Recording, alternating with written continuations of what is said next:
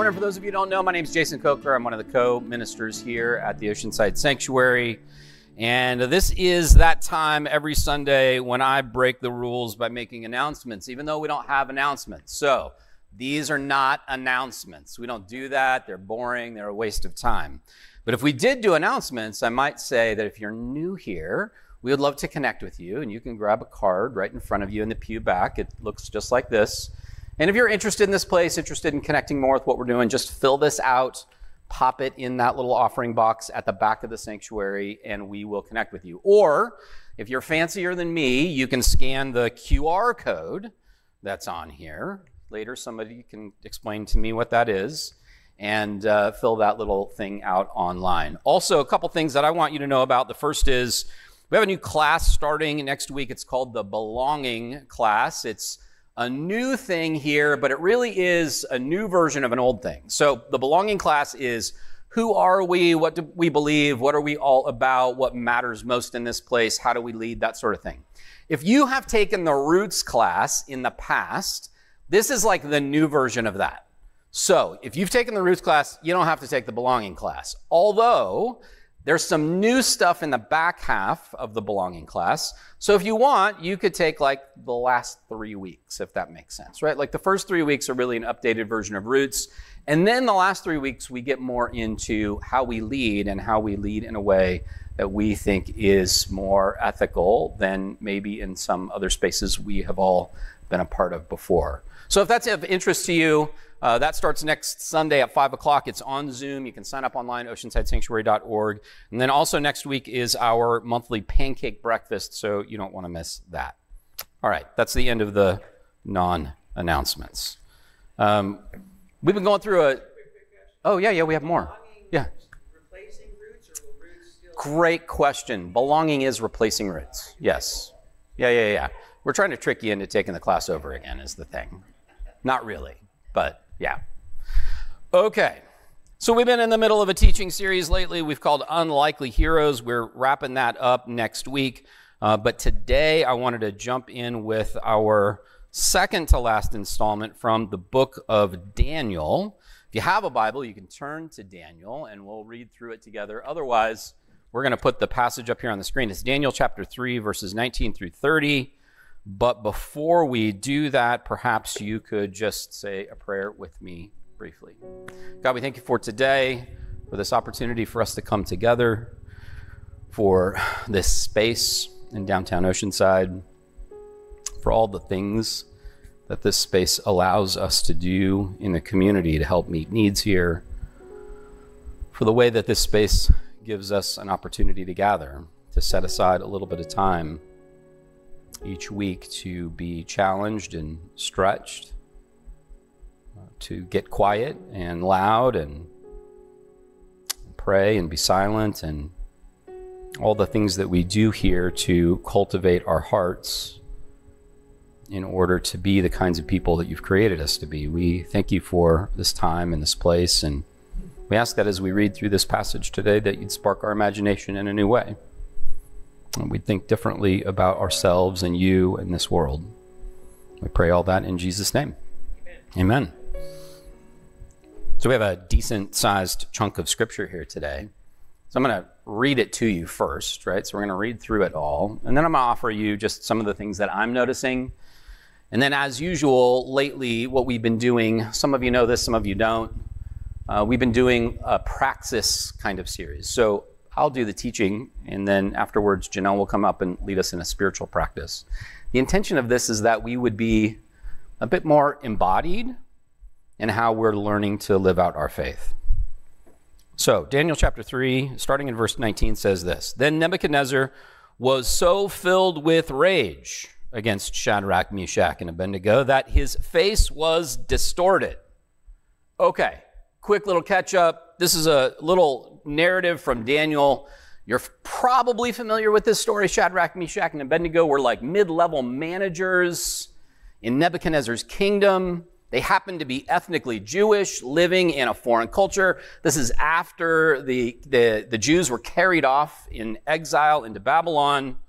And during that time, the Jewish people, they become integrated into the culture in Babylon. Many of them, of course, become uh, people who are working within the regime, so to speak, right? So Shadrach, Meshach, and Abednego are like officials in the empire. What happens right before this is Nebuchadnezzar makes it illegal for anybody to worship any gods other than the Babylonian gods. This becomes a problem for everybody in the empire who is ethnically other, which Shadrach, Meshach, and Abednego are. They are Jewish. And so they are convinced by their faith, by their commitments, that they can't comply with this order. So they refuse. And this causes a big problem for Nebuchadnezzar because he is the king. And of course, the real problem is that by not complying, Nebuchadnezzar would appear to not actually be in charge. And some of you, if you have kids, know exactly what this is like. You think you're in charge, until you ask your child to do something and they've reached that delightful age where they understand the word no and they say no and the first thing that happens to you is like Nebuchadnezzar your face becomes distorted because you are confronted with the, the shortcomings of your power. You realize that power can be challenged and that can be infuriating, especially from a cute little creature that you helped to make. Okay, anyway. I feel like I'm processing my trauma now. So that's the backstory. That's what's going on here. Nebuchadnezzar is angry because Shadrach, Meshach, and Abednego will not comply. And his face was distorted, and he ordered the furnace heated up seven times more than was customary. And he ordered some of the strongest guards in his army to bind Shadrach, Meshach, and Abednego and to throw them into the furnace of blazing fire. So the men were bound, still wearing their tunics, their trousers, their hats, their other garments, and they were thrown into the furnace of blazing fire. Because the king's command was urgent and the furnace was so overheated, the raging flames killed the men who lifted Shadrach, Meshach, and Abednego. But the three men, Shadrach, Meshach, and Abednego, fell down, bound into the furnace of blazing fire. And then the king Nebuchadnezzar was astonished and rose up quickly, and he said to his counselors, Was it not three men that we threw bound into the fire? And they answered the king, True, O king.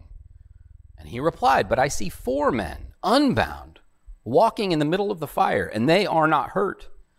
And the fourth has the appearance of a god. And Nebuchadnezzar then approached the door of the furnace of blazing fire and said, Shadrach, Meshach, and Abednego, servants of the Most High God, come out, come here. So Shadrach, Meshach, and Abednego came out from the fire, and the satraps, and the prefects, and the governors, and the king's counselors gathered together and saw that the fire had not had any power over the bodies of those men. Had not had any power over the bodies of those men. And the hair of their heads was not singed, their tunics were not harmed. Not even the smell of fire came from them. You can smell it, can't you? This is such a wonderfully told story. All of these details are intentional. The author is trying to draw you in to the drama of this while making a point about power. And if you can imagine that unsinged hair and you can smell that smell of fire, then you are being sucked in to the bigger point here. And Nebuchadnezzar said, verse 28, Blessed be the God of Shadrach, Meshach, and Abednego, who has sent his angel and delivered his servants who trusted him. They obeyed the king's command and yielded up their bodies rather than serve and worship any god except their own. Therefore, I make a decree any people, nation, or language that utters blasphemy against the God of Shadrach, Meshach, and Abednego shall be torn limb from limb. Yikes. Maybe you should have asked Shadrach, Meshach, and Abednego what they wanted here. And then their houses will be laid in ruins, for there's no other God who's able to deliver in this way. And then the king promoted Shadrach, Meshach, and Abednego in the province of Babylon. This story is very similar in many respects. You might remember if you were around for this to uh, the story that we read of Esther a few weeks ago. It's a kind of a dramatization of a historical event that may or may not have happened. The truth is, is this was written much later than the exile into Babylon. It was written much later than that. Um, but it does serve an incredibly important purpose in the Hebrew Bible and then for us as Christians as well. It tells this incredible story of the power of resistance. A couple things that I'm noticing. The first is, is that this is a story of political resistance. Shadrach, Meshach, and Abednego are disempowered ethnic minorities who have been called to relinquish their culture, their ethnicity, their identity, and they have stood up and said no. They're using what little power they have to resist a bigger, more oppressive expression of power. And the power that they have, I love the way it, it, it, characterizes this in the story, is the power of their bodies. They have the ability to give their bodies up to an unjust command from the empire. And so they do. This is an early form of resistance, much like the kinds of civil disobedience that we saw in the civil rights era in the United States, which is a form of protest that Martin Luther King learned from Bayard Rustin, who was a, a, an earlier civil rights leader in the United States, a black gay American who learned his civil rights resistance directly from Gandhi and Gandhi's leaders. And Gandhi, by the way, learned that civil disobedience largely from Jesus. Gandhi, who once said, I like Jesus, I just don't like Jesus' followers, because they're not much like Jesus. Ouch. But what's happening here is the power of resistance. Frederick Douglass famously said that power concedes nothing without a demand. It never did and it never will. And if power is on the wrong side of morality, if power is on the wrong side of what is good and right and true and ethical, it will never give up that position unless somebody is willing to stand up and resist it with their bodies. For many of us, that's the most power we have, what we do with our bodies. And of course, that makes it extraordinarily costly. Because who wants to give up their body? Who wants to stand in a place where they might be exterminated or beaten or bloodied? Much less have their reputations trashed or their political aspirations dashed or their businesses falter because they're on the unpopular side of a particular issue. For many of us, our bodies are the most power that we have available to us. This, by the way, is not the same thing as having a martyr complex, which as Christians we are awfully good at. I don't know if you've noticed. But political resistance is not the same thing, for example, as standing against the quote unquote oppression of public health laws that suggest vaccinations in the time of a global pandemic. It is not, hey, just my political opinion. If you're taking notes, you can just write in the side, Jason's political opinions inserted here. It's just my opinion. But standing against the government's desire to make sure that people are vaccinated and therefore safely protected from a global pandemic that is killing millions of people is not resistance to oppression. Standing against that is not resistance to oppression. That is a martyr complex that is seeking to prop up privilege. Resistance to oppression is more like standing against border policies by the US government that separate children from their parents and put them in cages. That is genuine oppression. It's curious to me that so many churches during the pandemic lined up against public health regulations but have been silent about children separated from their parents. Putting our bodies on the line for what matters is costly. And the second thing I notice here that's related to that is we see this as a power in solidarity. Shadrach, Meshach, and Abednego don't just stand against injustice or oppression. In their case, they stand together. And this, by the way, I think is what makes them unlikely heroes of the faith. They have everything to lose as mid level bureaucrats in the empire. And of course, they are terrified. So, what they do is they join together. They stand together in their solidarity against this particular form of oppression. Now, for them, that might have been more natural because they belong to a culture that was highly communitarian. But for us, the notion of standing with each other in the midst of our suffering can be heroic. Because in our highly individualized culture that fantasizes that we all should be an ultimate power unto ourselves, admitting that we need each other is hard. You need each other. I need you. Janelle doesn't need me. She's totally fine. but I definitely need her. Humans are social creatures. We're social animals. We are made to be together. We're made to be in relationship with each other. We're made to be there for each other. In an attempt to prove, back in the 19th century, that uh, language was inherent to human beings, that we could all learn language entirely on our own. A group of babies were raised entirely without human linguistic contact. They were raised in isolation. They were placed in rooms alone, and the only human contact they received was for somebody to bring them a meal and somebody to clean up after them. No words were spoken to these children. The purpose of this was to prove that they would spontaneously begin to speak. You all know what happened. They did not speak. Because language is the expression of our social, biological function. But not only did they not learn to speak, they died.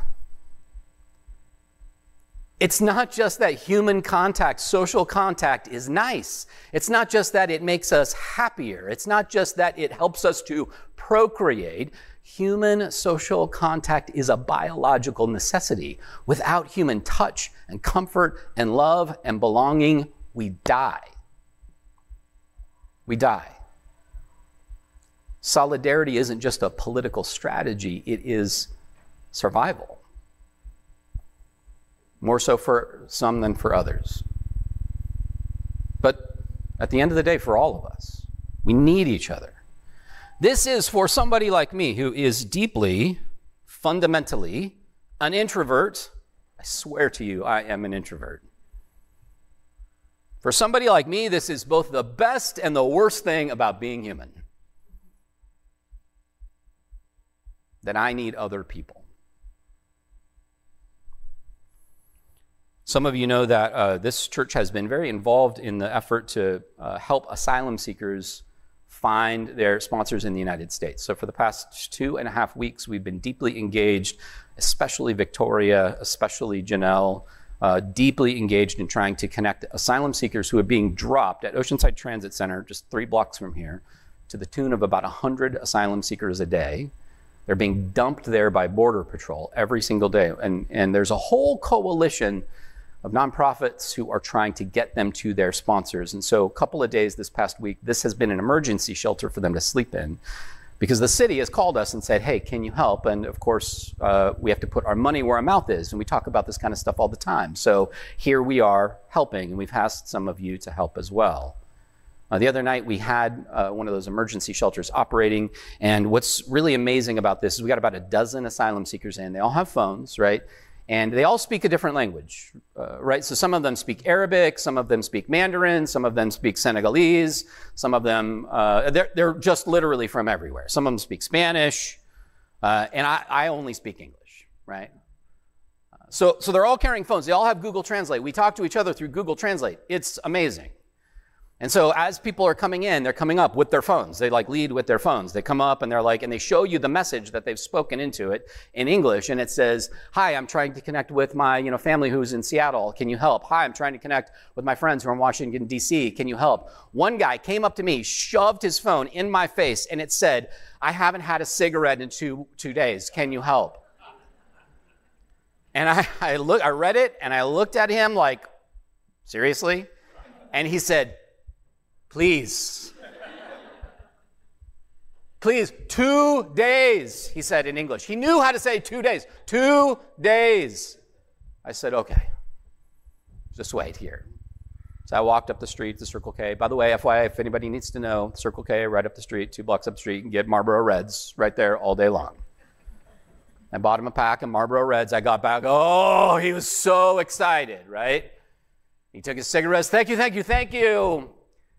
He opened it up, he tore it open, he went outside, and uh, he went up to the top of our ramp over here, started smoking. I went up there and started talking to him. And then uh, Janelle came bursting through the door at the bottom of the ramp with Lee. Lee, who's from China, speaks Mandarin. Lee opens the door with Janelle. Janelle said, Hey, you guys have cigarettes up there? We have another one. Idumu, my friend Idumu, at the top of the ramp, he looked down, he said, Lee, come on. Two days they spent together in a detention center at the border, and they loved each other already. Lee from China and Idumu from Mauritania. Idumu, who fled to the United States because he fell in love with a girl, I kid you not, from the wrong tribe. And the leaders of that tribe tracked him down and they beat him and threatened to kill him, so his parents mortgaged their home to send him to the United States. It's like Shakespeare, right? But Lee and Idumu, they formed a kind of solidarity with each other. And now I am in charge of the ministry of cigarettes at the Oceanside Sanctuary. Last thing that I notice in this passage is not just the power of resistance and the power of solidarity, but also the power of Wait for it. I know this is a progressive church. Can I just prepare you? This is a trigger warning. I'm about to talk about religion. I also notice in this passage the power of spirituality. For Shadrach, Meshach, and Abednego, their religious tradition is a deep source of strength for their ability to stand for what is morally and ethically right. Too often today, that's not true. Too often today, to be a part of a church, to be a part of a religious tradition, does not mean that your spirituality gives you the strength that you need to stand up to oppression. Instead, it gives you the strength that you need to kowtow to the empire and become chaplains to power. To seek to be aligned with that power so that you can benefit from it. We see this throughout Scripture. This is how religion is supposed to work. It's supposed to give us a deep connection to a sense of what is good and right and true. A deep and abiding awareness of the reality of something good and beautiful at work in the world that we cannot explain. I saw a great quote this week, and I wish I could remember who said it, so I apologize for cribbing, but went something like this Prayer is an awakening to the awareness of the transcendent good in the world. Now, what if that's true? What if that's true? Like, what if it's true that prayer is not your opportunity to just ask for God for the laundry list of things that you want to live a more comfortable life? What if prayer is you awakening to the idea that what is good and right and true and lovely and beautiful and just exists in spite of you. And that by just turning your attention to it, you can be filled with that goodness and then strengthened to stand. Listen, I know how this works. I have Netflix.